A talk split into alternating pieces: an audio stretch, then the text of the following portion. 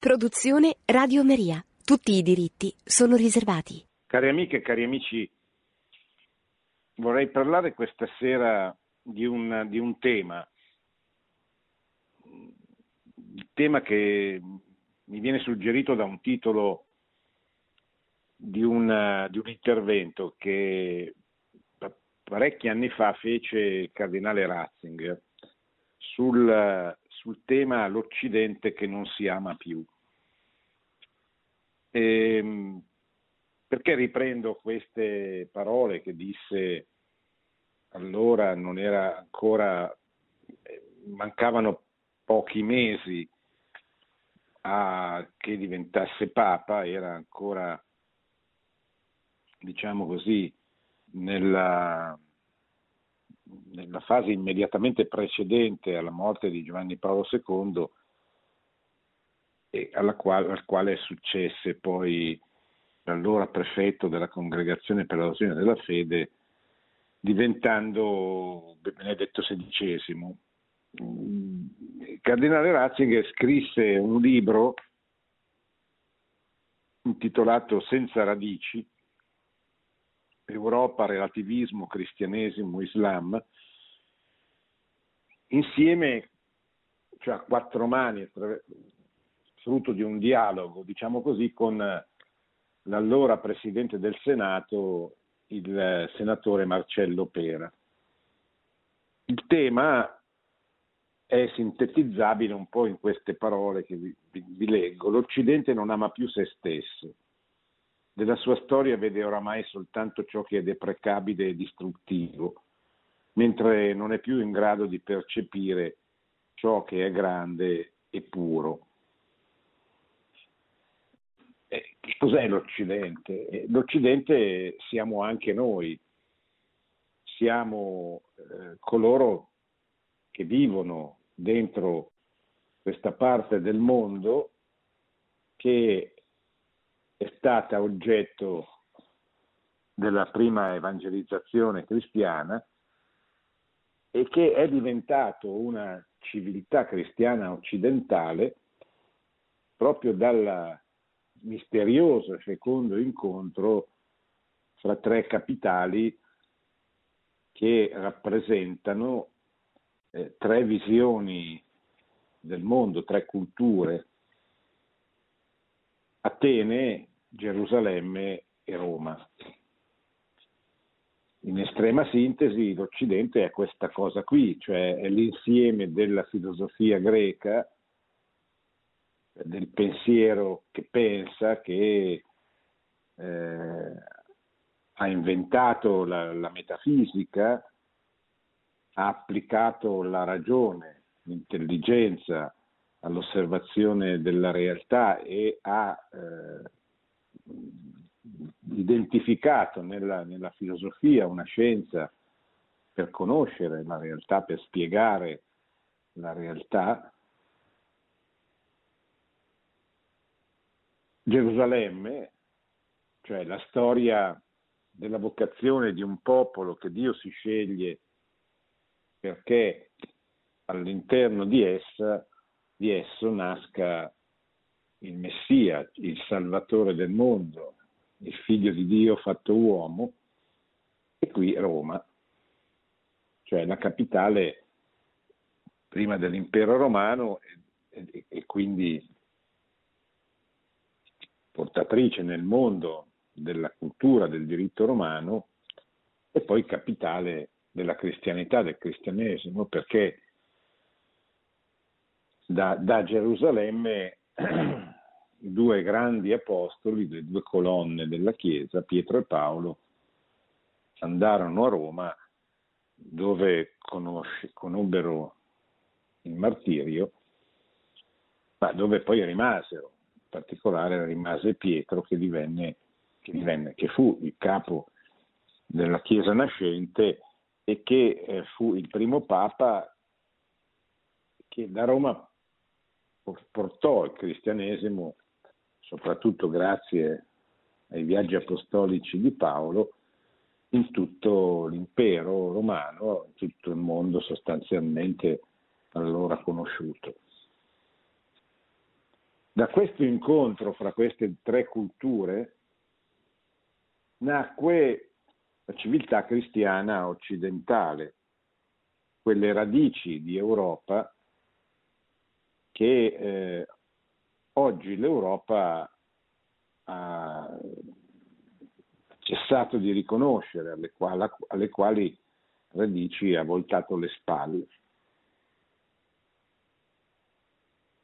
Mille anni di questa civiltà, sostanzialmente dalla, dalla fine delle persecuzioni con l'editto di Milano del 313, l'editto dell'imperatore Costantino, fino all'inizio dell'umanesimo, del Rinascimento e poi della, della Riforma, sono mille anni più o meno che eh, rappresentano lo sviluppo, l'evangelizzazione dell'Europa e la nascita di quella civiltà che eh, ha nell'impero, diciamo così, nell'impero romano rinnovato con eh, la, l'opera di Carlo Magno, che nell'Ottocento viene coronato a Roma dal Papa, imperatore del Sacro Romano Impero. Nel frattempo le insegne dell'impero romano erano state trasferite dopo l'invasione dei barbari e la fine appunto dell'impero romano d'Occidente nel 476 erano state trasferite a Costantinopoli, dove nacque e eh, cioè, cioè, dove era nata e continuerà fino all'invasione e alla conquista di Costantinopoli da parte dell'impero ottomano nel 1456, l'impero romano d'Oriente. No? Quindi una cristianità occidentale e una cristianità orientale che conoscerà un'altra storia, la storia della seconda Roma, Costantinopoli, della terza Roma, Mosca, e dopo il 1054 la separazione fra le due chiese con lo scisma d'Oriente che porterà appunto alla nascita di tante chiese autocefale nazionali al posto de- della, della chiesa orientale, eh, de- delle chiese orientali che per tutto il primo millennio erano rimaste in comunione con, con Roma. Ma tornando all'Occidente, eh, la cristianità occidentale subisce, a partire appunto dal Rinascimento, diverse rivoluzioni, diversi cambiamenti radicali che piano piano la separano, la allontanano, la contrappongono dalle radici cristiane, eh, fino ad arrivare ai, ai giorni nostri quando si può parlare di società post-cristiana, dove il cristianesimo non solo non ha più una, un ruolo pubblico nella vita delle nazioni europee, eh, ma per, tante, per tanto tempo è stato anche perseguitato, se non dal punto di vista fisico, questo vale sicuramente per, la, per l'Unione Sovietica, per l'Europa orientale durante il periodo del comunismo, ma vale anche per la rivoluzione francese e per eh, i regimi liberali o nazionalisti che eh, durante l'Ottocento, i primi, durante il Novecento in Germania, in modo particolare con il nazionalsocialismo, hanno perseguitato in modo diverso, ma sempre perseguitato la Chiesa, eh, la quale comunque, salvo eccezioni, brevi eccezioni, eh, non ha eh, più avuto eccezioni fra cui anche l'Italia, diciamo così, per, per, per certi versi è stata un'eccezione, ma a parte rispetto a eccezioni, eh, il discorso pubblico, diciamo così, il senso comune delle popolazioni, eh, il modo di ragionare delle popolazioni, ma anche le leggi e la cultura dominante, eccetera, si sono sempre più allontanate dalle radici cristiane, fino ad arrivare ai giorni nostri dove sicuramente si può dire che in Europa il cristianesimo è minoritario, anche se in alcuni paesi costituisce una minoranza significativa e importante, ma è minoritario ed è soprattutto minoritario, o meglio, ed è emarginato e non incidente il discorso pubblico del, del, del, de, delle chiese, diciamo così, in particolare della Chiesa cattolica. C'è un Occidente che non si ama, dice, dice Ratzinger, che non si ama più, che sembra volersi costruire sul rifiuto delle proprie radici. Ma eh, in questi mesi la, la guerra, la pandemia, la cultura oggi dominante ed emergente, non dominante, una cultura emergente accanto a quella dominante, che certamente è eh, quella dominante lontanissima dal cristianesimo, ma anche c'è una cultura emergente che comincia, ho l'impressione, a guardare, a cercare altrove, fuori dall'Occidente, pur non essendo una cultura eh, che si richiama al pensiero unico dominante oggi, anzi essendo una cultura che contesta le,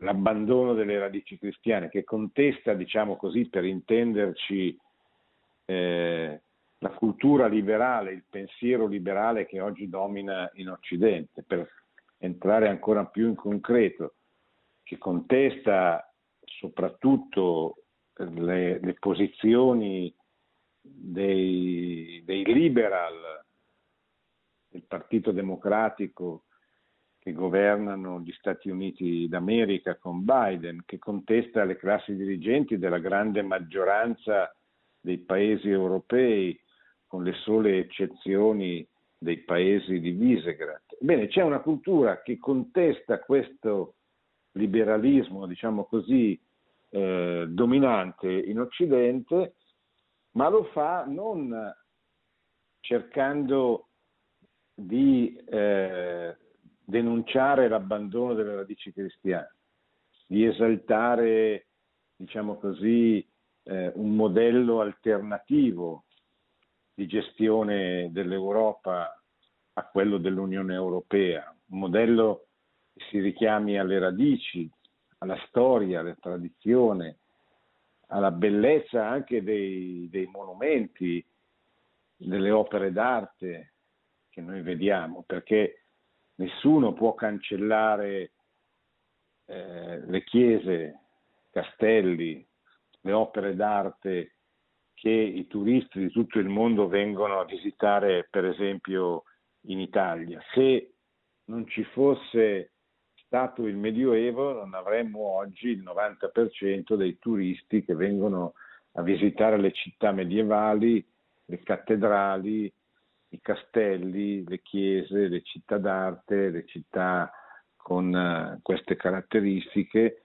che eh, attirano un pubblico di, di, di, visitatori da tutto il mondo. No?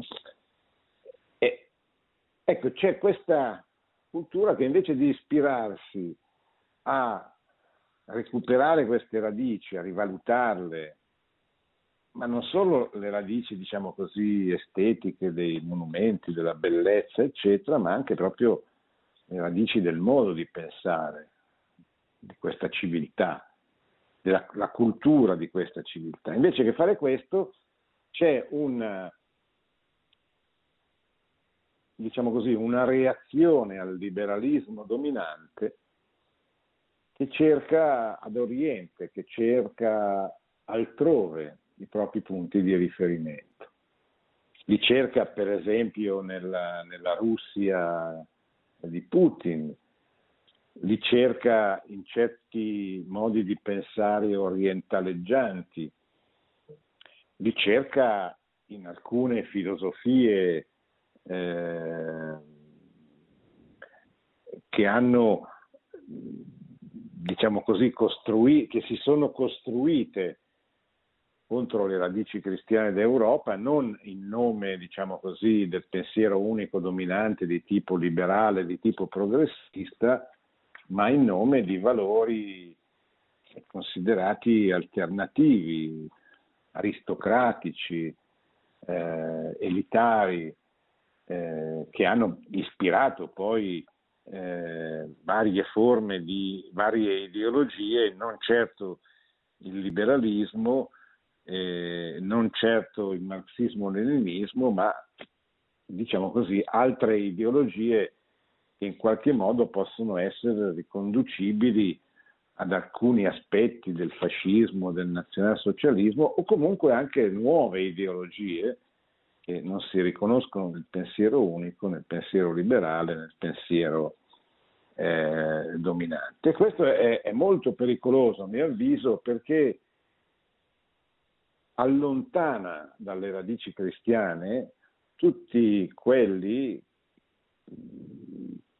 minor, una minoranza certamente, ma una minoranza significativa, che non accettano, che rifiutano il pensiero dominante, il pensiero unico, che vorrebbero che l'Europa riconoscesse le radici cristiane, che vorrebbero un'Unione Europea composta da 28 paesi non legati da interessi economici finanziari come eh, è l'attuale Unione Europea, ma vorrebbero un'Unione Europea eh, unita sui valori anzitutto e non su valori eh, generici, ma sui valori specifici della tradizione occidentale.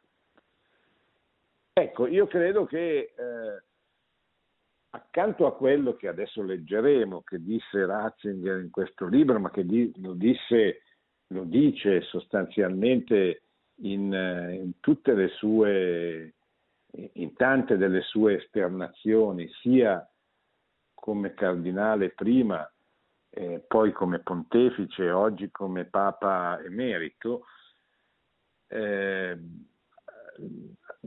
al di là diciamo, di queste parole, di questa diagnosi che vedremo nel, nell'intervento che, che, vi leggerò del cardinale Ratzinger, eh, c'è eh, un, aspetto ulteriore che merita di essere sottolineato, a mio avviso, proprio l'esistenza, la tendenza di una parte non eh, trascurabile del mondo occidentale che, eh, che, contesta il modello occidentale e non lo contesta in maniera, diciamo così, dal punto di vista del relativismo, che è il pensiero dominante oggi, cosa che sarebbe scontata e normale, ma la contesta anche pretendendo di combattere il relativismo in nome di principi e di valori che non sono quelli che si riconducono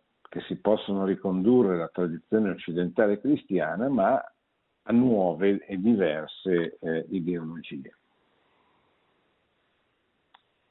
Nei gravi sconvolgimenti del nostro tempo c'è un'identità dell'Europa che abbia un futuro e per la quale possiamo impegnarci con tutti noi stessi, non sono preparato, dice il cardinale Ratzinger, per entrare in una discussione dettagliata sulla Costituzione europea. Sapete che sulla Costituzione europea c'è stata una lunga battaglia da parte di Giovanni Paolo II quando era pontefice perché eh, allora si parlava, negli, all'inizio del terzo millennio, negli anni 2000, si parlava di dare all'Unione Europea una Costituzione che fosse una fonte di riferimento valoriale per i paesi, cioè perché ci uniamo, quali sono i nostri principi, quali sono i nostri valori.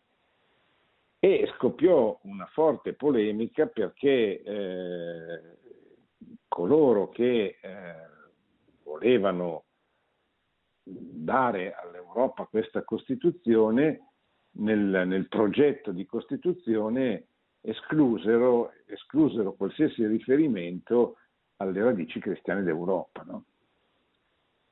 questo era singolare perché cioè, immaginare la storia europea senza il cristianesimo è come immaginare, che so, un cavallo senza le gambe. Eh, è, un, è un non senso e soprattutto è il segnale di una volontà ideologica di cancellare la tradizione, le radici del nostro continente, della nostra cultura, eccetera. E quindi eh, poi la, la, la, questione europea non si fece mai perché venne bocciata da alcuni referendum, in particolare in Francia, e quindi l'idea di eh, fare una Costituzione europea venne accantonata, sostituita con un qualche cosa di meno impegnativo, un trattato, eccetera, ma la sostanza, la sostanza non cambiò, nel senso che eh, l'Unione Europea andò avanti per la sua strada, che non era certamente la strada delle radici del cristiani d'Europa.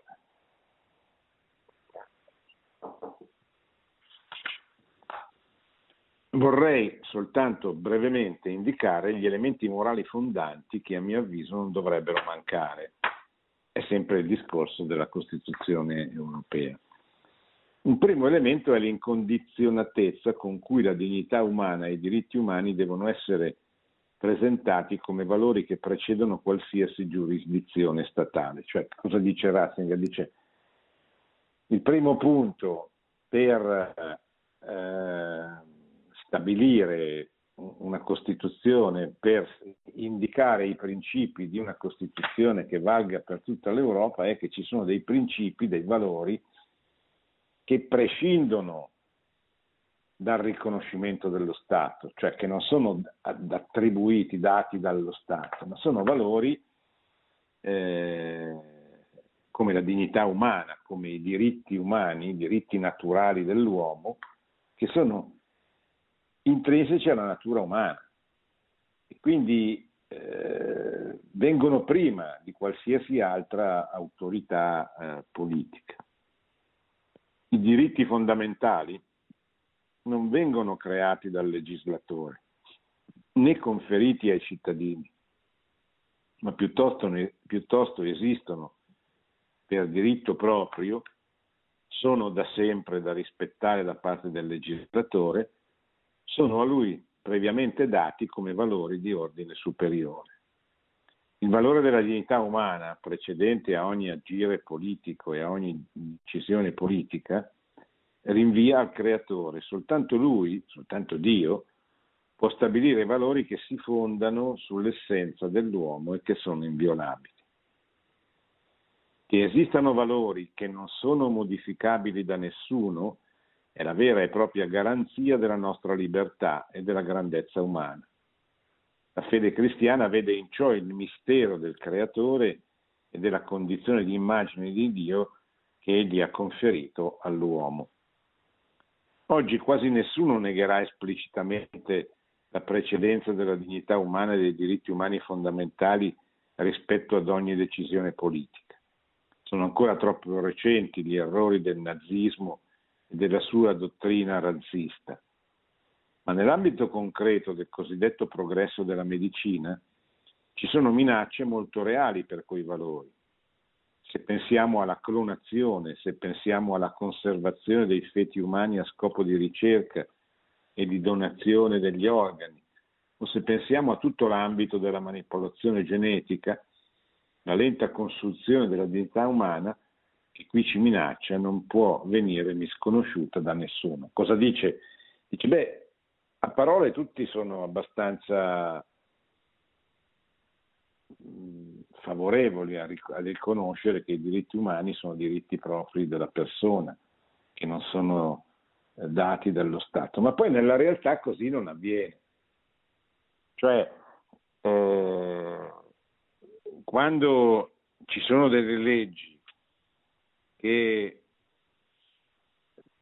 permettono l'intervento sui feti, cioè per, permettono la fecondazione eterologa, per dire, l'utero in affitto o permettono appunto che eh, vengano manipolati eh, gli embrioni, o ci sono delle leggi come quelle sull'aborto, come quelle sul divorzio, che negano, cioè che attribuiscono la possibilità di eh, eliminare un bambino concepito attraverso legalmente, cioè attraverso la legge, sono delle leggi che negano che il concepito abbia dei diritti propri, come quelli di qualsiasi eh, persona eh, umana.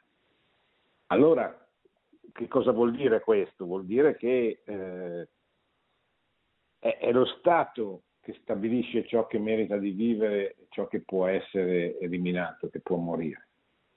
E quindi di fatto viene negato, nei fatti viene negata quella, quella, quell'affermazione che Ratzinger ha appena fatta, cioè non, più, non ci sono più dei diritti propri delle persone, ma i diritti sono più o meno riconosciuti da parte dello Stato.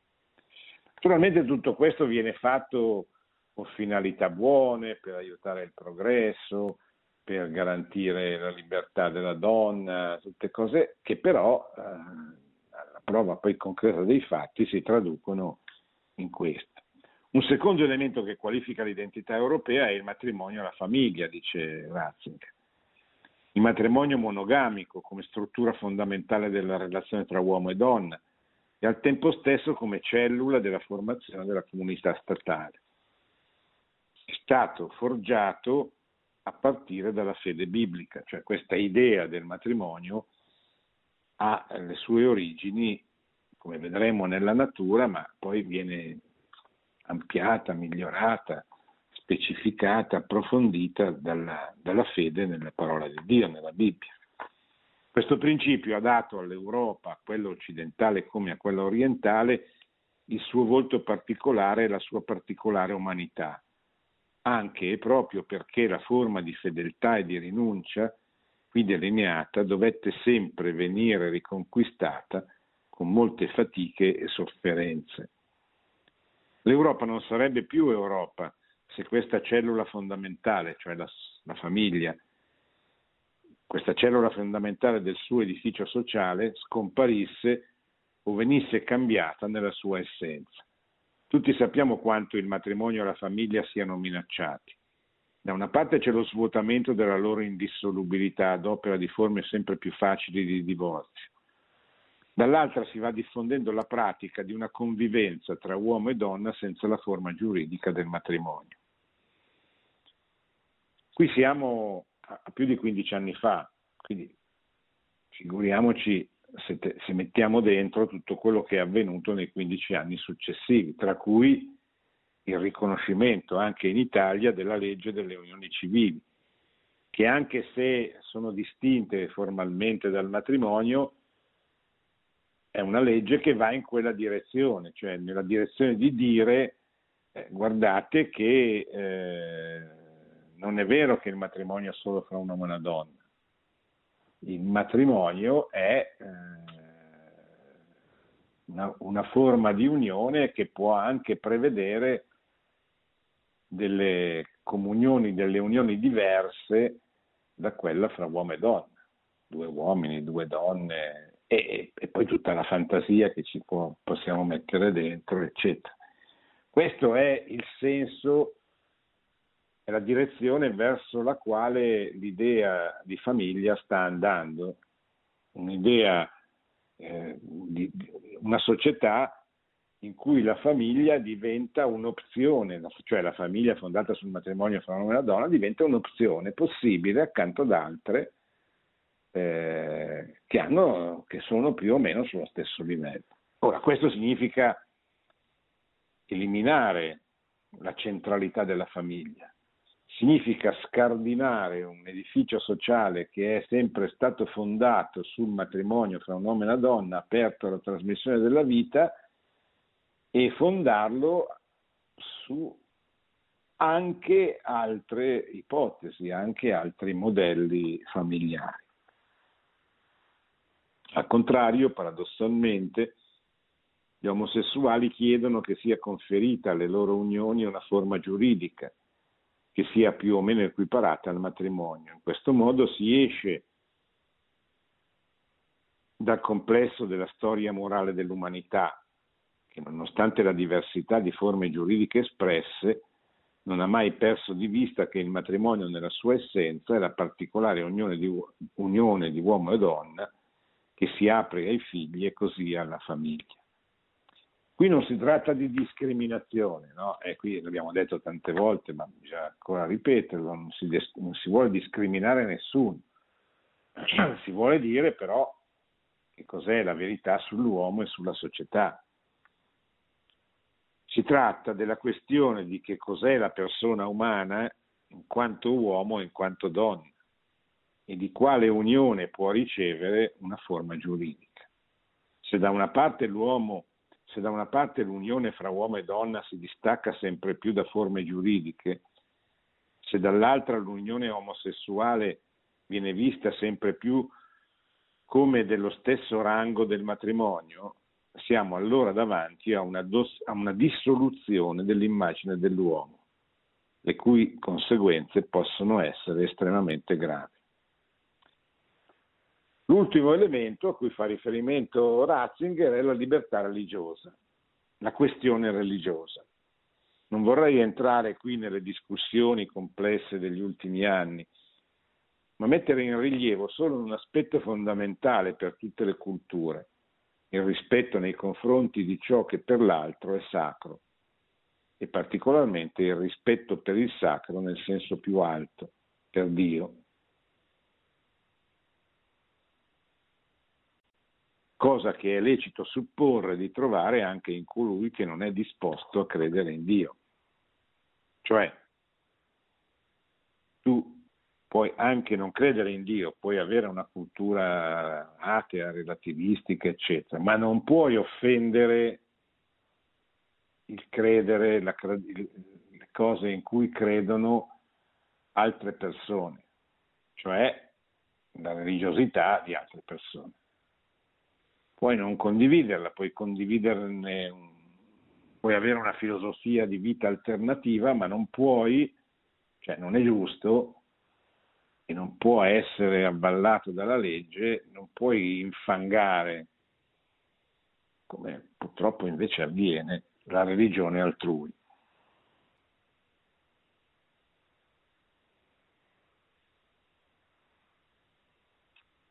Laddove questo rispetto questo rispetto altrui, dell'altrui religione, della libertà religiosa, viene infranto in una società, qualcosa di essenziale va perduto. Nella nostra società attuale, grazie a Dio, viene multato chi disonora la fede di Israele, la sua immagine di Dio, le sue grandi figure.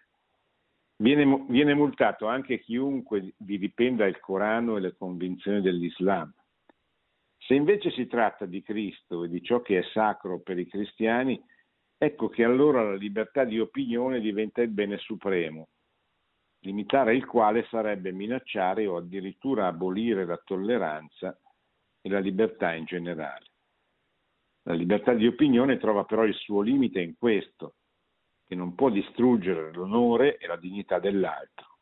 Non è libertà di mentire e di cancellare i diritti umani.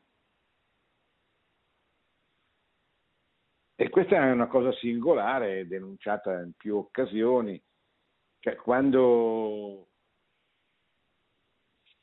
vengono offese, viene offesa la figura di Maometto, secondo me sbagliata, ma succede quello che è successo, succedono attentati, reazioni.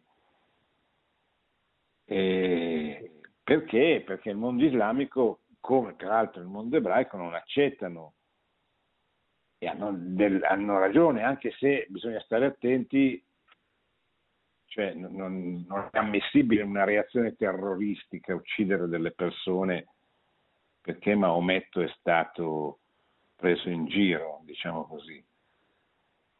E io credo che sia sbagliato prendere in giro la religione altrui, ma è altrettanto sbagliato, è ancora più sbagliato reagire in quel modo violento che porta all'omicidio, che porta a ulteriori eh, ingiustizie.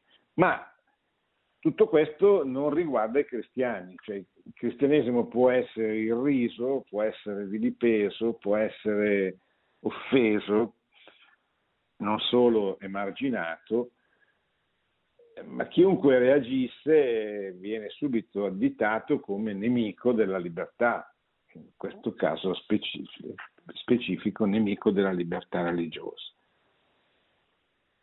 E questo è un brutto segno, dice Ratzinger.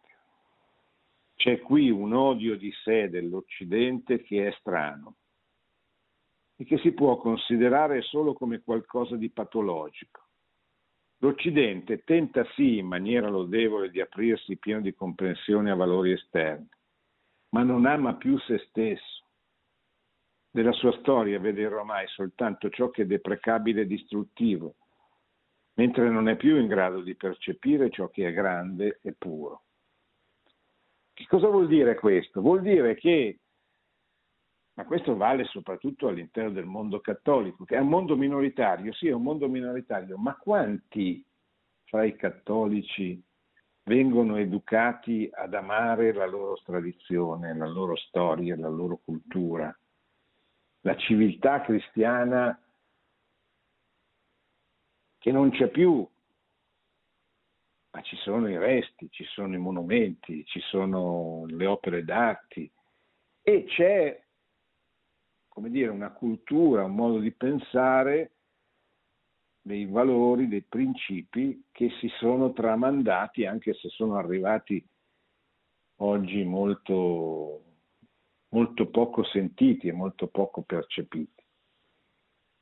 Di chi è la colpa di questo? È, è, è nostra la colpa. Che di questo non possiamo incolpare coloro che hanno altre visioni del mondo. Non possiamo incolpare gli atei, i liberali, i socialisti, gli anticristiani, cioè quelli che fanno riferimento a un'altra visione del mondo. Questa è colpa nostra. Cioè noi non solo non coltiviamo la memoria delle nostre radici, ma spesso le disprezziamo. Ci sono purtroppo intellettuali cattolici che disprezzano l'idea di cristianità, disprezzano l'idea che la dottrina sociale della Chiesa debba eh, operare per costruire degli ambienti che a loro volta in prospettiva ricostruiscano delle micro cristianità in attesa della ricostruzione di una società cristiana che possa aiutare i poveri, gli ultimi, le persone meno avvantaggiate a vivere meglio. Quindi qui c'è una grande colpa nostra. Ma poi, lo dicevo, questo non lo dice Ratzinger, ma lo aggiungo io 17 anni dopo, c'è anche chi, pur non facendo parte di quel mondo liberale, eh, liberal, progressista di cui si parlavo prima, c'è chi, appellandosi ad altre ideologie, sta di fatto lavorando, contribuendo per separare l'Occidente dalle sue radici. L'Europa ha bisogno di una nuova, certamente critica e umile, accettazione di se stessa. Si vuole davvero sopravvivere.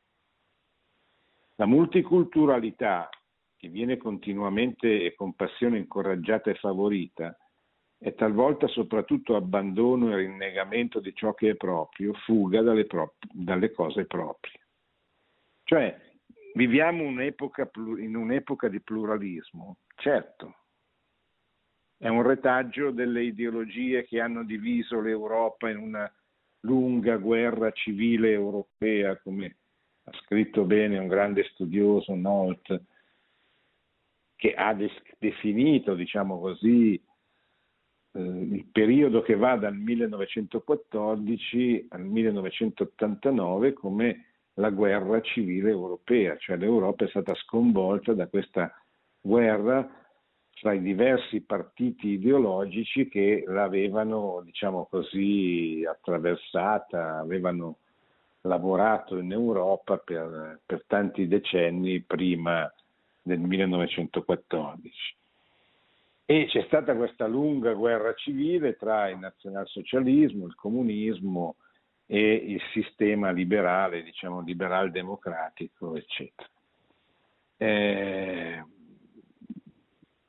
questo è un dato di fatto, cioè dopo questo periodo che si conclude con la fine dell'Unione Sovietica nel 1991 e prima con la caduta del muro di Berlino, dopo questo periodo eh, non c'è più stata questa contrapposizione dominante fra il mondo comunista e il mondo libero, ma sono, c'è stato di fatto un multiculturalismo, sono emerse all'attenzione del mondo tante culture che prima erano state messe da parte, pensiamo soprattutto alla Cina, che rimane gestita da un partito che si chiama ancora comunista, ma che ha anche rivalutato la sua cultura tradizionale, il confucianesimo. Pensiamo all'India, all'induismo e pensiamo che la Cina e l'India insieme fanno due miliardi e mezzo, forse più di persone,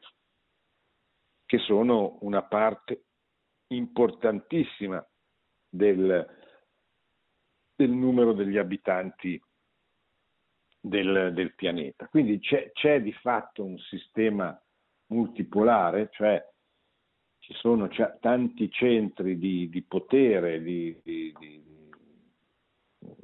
tante eh, stati che possono esercitare e che esercitano una propaganda, una, eh, una narrazione delle cose contrapposta a quella degli altri fino ad arrivare ai giorni nostri, 40, anni, 40 giorni fa scoppiò una guerra, è scoppiata la guerra tra l'Ucraina e la Russia, che di fatto è una guerra fra un sistema nazionalista, quello russo di Putin, che vuole impedire a un popolo, il popolo ucraino, di eh, guardare soprattutto anche, questo poi è tutto da vedere, anche a, all'Europa, anche all'Occidente. Cioè l'Ucraina vuole far parte del, dell'Unione Europea, del mondo occidentale e la Russia non vuole permettere che questo diritto si eh, realizzi.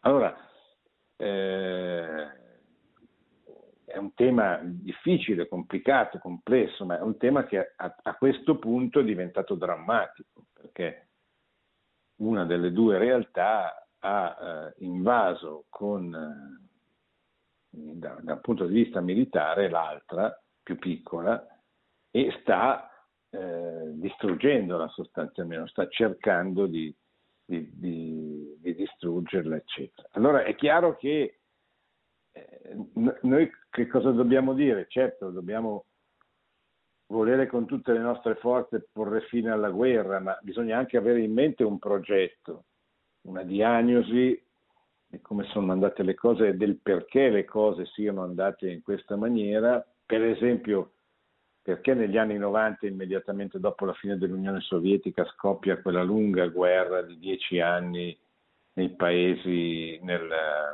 nella ex Jugoslavia.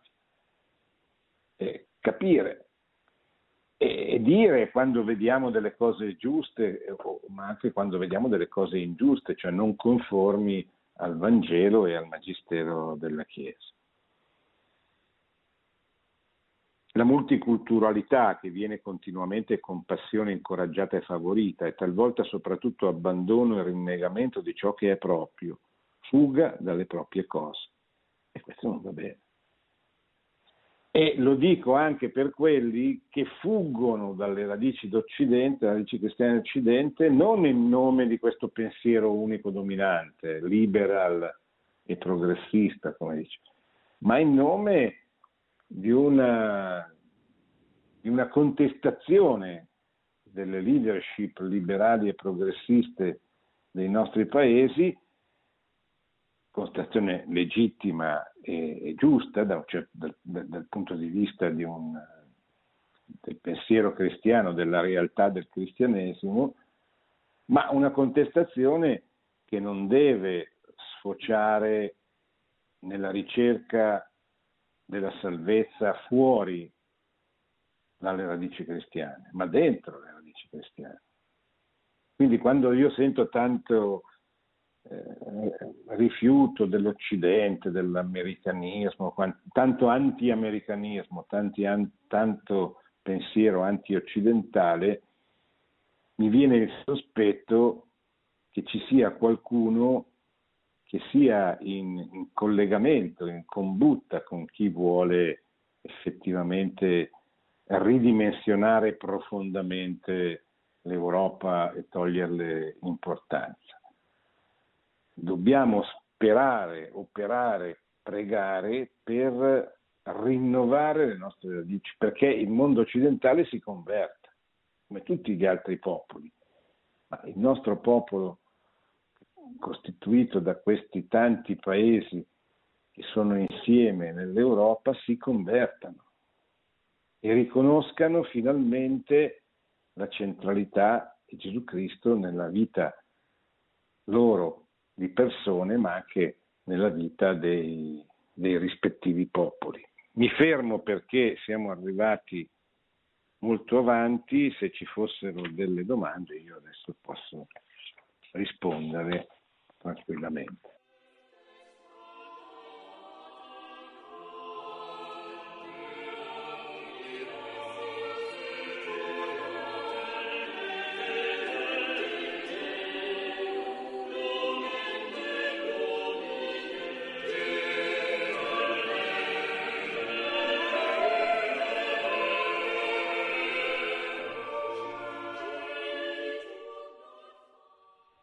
Pronto? Pronto. Da dove chiama? Ascolti, io ne fa... Da cosa? Da dove chiama? Da Bitti. Mi chiama Arcangelo. Sì. Volevo sapere una cosa molto semplice. Cosa vuol dire la parola gender? A cosa si riferisce? A cosa si riferisce lo so. Però cosa vuol dire dire gender? È un acronimo? Gender è, è eh, la, la, parola inglese di genere. Eh, è, è, un modo, diciamo così, ideologico diverso di, di, di, di dire la parola sesso. Cioè invece che eh, parlare, riconoscere, diciamo così, l'identità sessuale delle persone, che sono maschi e femmine e basta, cioè tutti quelli che nascono, nascono o maschi o femmine con eh, i relativi cromosomi, a partire da un certo periodo della seconda metà del, del Novecento e in particolare a partire dalla conferenza internazionale di Pechino nel 1995 promossa dall'ONU, nei documenti ufficiali dell'ONU la parola sesso venne eh, sostituita con la parola genere e invece di dire identità sessuale si cominciò a parlare di identità di genere o, di gen- o gender. Questo per sostenere quale tesi? Che eh, l'identità fisica, sessuale di una persona non è eh, determinata, cioè non è vero che siccome io ho le caratteristiche sessuali di un maschio non posso essere una femmina, perché quello che conta è il desiderio, non la natura, non l'anatomia, non eh, il mio corpo, quello che conta è il mio desiderio. Per cui se anche io ho eh, i segni, diciamo così, sessuali del, del maschio, posso desiderare di essere diverso e devo poter eh, realizzare questa mia eh, diversità. In sostanza si, si, si, vuole dire che eh, non esiste la natura sessuata delle persone, ma esiste soltanto il loro desiderio e, e, e di essere quello che desiderano essere e quindi la, lo Stato, la cultura, insomma, il sistema politico deve riconoscere queste persone che hanno una determinata identità sessuale ma che ne desiderano un'altra, deve riconoscere il loro status, per cui possono essere bisessuali, omosessuali, transessuali e chi più ne metta. Eh. Pronto? Pronto? Sì, prego. Buondì, eh, buonasera, sono Roberto, chiamo da, Milano. Por... Da, da, Milano. Ah sì.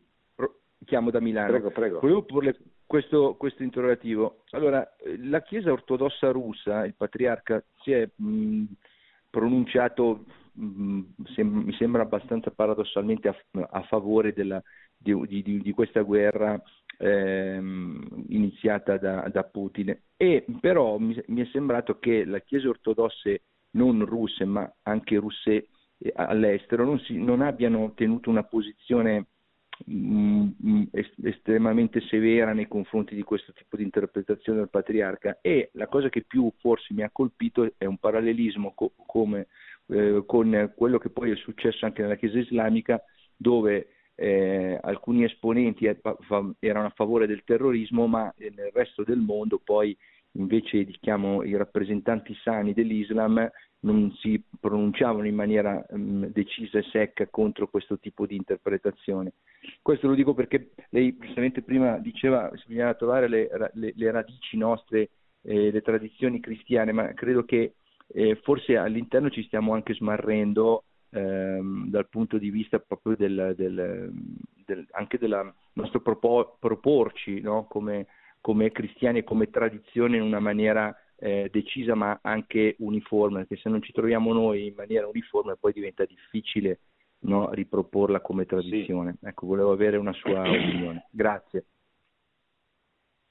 Beh, sa, qui c'è il grande problema della divisione tra i cristiani, cioè la, l'ecumenismo è il tentativo di riconciliare le grandi fratture ci sono state nella storia del cristianesimo. Le due più grandi sono appunto la frattura che è avvenuta nel 1054 con tutte le chiese orientali che si sono separate da Roma, la seconda è quella che avviene nel XVI secolo per iniziativa di Lutero, che promuove il protestantesimo, appunto. Poi ci sono delle divisioni ancora più, più antiche che rimangono, che sono le cosiddette chiese che non riconoscono il concilio di Calcedonia del IV secolo, le cosiddette chiese monofisite, per cui eh, non hanno eh, cioè contestano le decisioni di quel, concetto, di quel concilio relative a, alla persona di Gesù Cristo, vero Dio e vero uomo. No? È una cosa molto sottile, di fatto sembra che sia stata superata dal punto di vista dottrinale, nel senso che ci si è chiariti il problema è che ci sono 1700 anni ormai di, eh, di divisione che rendono difficile anche ricomporre eh, l'unità, la comunione perfetta con queste chiese che sono la chiesa caldea, la chiesa siriaca, cioè tutte le chiese orientali de, che, che, che, sono nate e cresciute nel, nel Medio Oriente soprattutto. E questa divisione porta anche a dei giudizi molto diversi. È chiaro che il problema della, del, delle chiese orientali è la loro dipendenza, il loro legame con lo Stato, con lo Stato nazionale al quale appartengono. Che mentre la Chiesa Cattolica è una Chiesa che ha come punto di riferimento il Vescovo di Roma, il capo della, di tutte le Chiese, che è fuori dai confini nazionali, le chiese eh, orientali sono chiese autocefale, cioè sono chiese nazionali, ognuna delle quali, non ognuna, ma insomma, quasi tutte hanno un patriarca che è come se fosse il vescovo più importante, il papa, diciamo così, di quella chiesa nazionale. Ma proprio perché sono chiese nazionali, sono cresciute sia per la storia, sia per il fatto che sono nazionali, nella, sono cresciute nella dipendenza dall'autorità politica nazionale.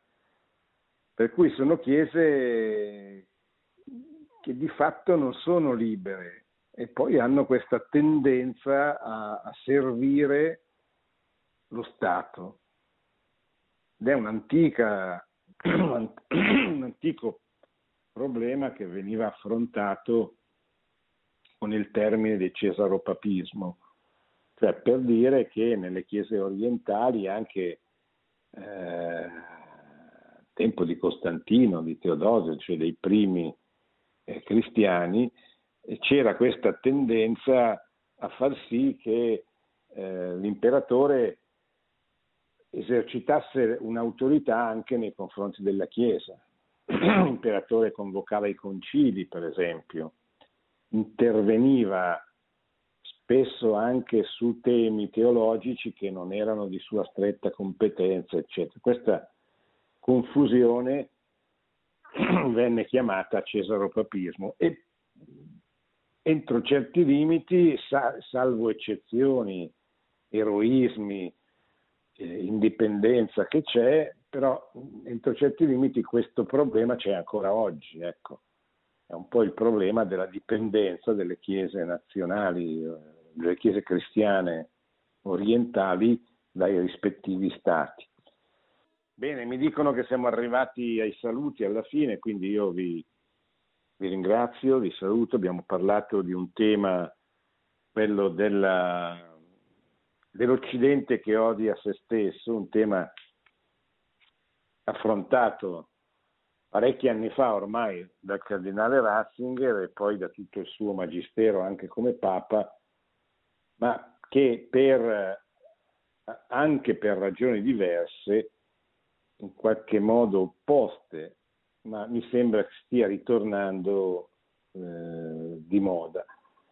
Eh, cioè c'è una, un disprezzo, un rifiuto dell'Occidente anche da parte di quelle forze culturali, politiche che non fanno riferimento al pensiero unico dominante, che sarebbe normale, ma, purtroppo anche in alcune correnti, diciamo così, di pensiero, alcuni eh, modi di pensare eh, diffusi in ambienti eh, appunto non riconducibili agli ambienti liberal, liberali del mondo occidentale.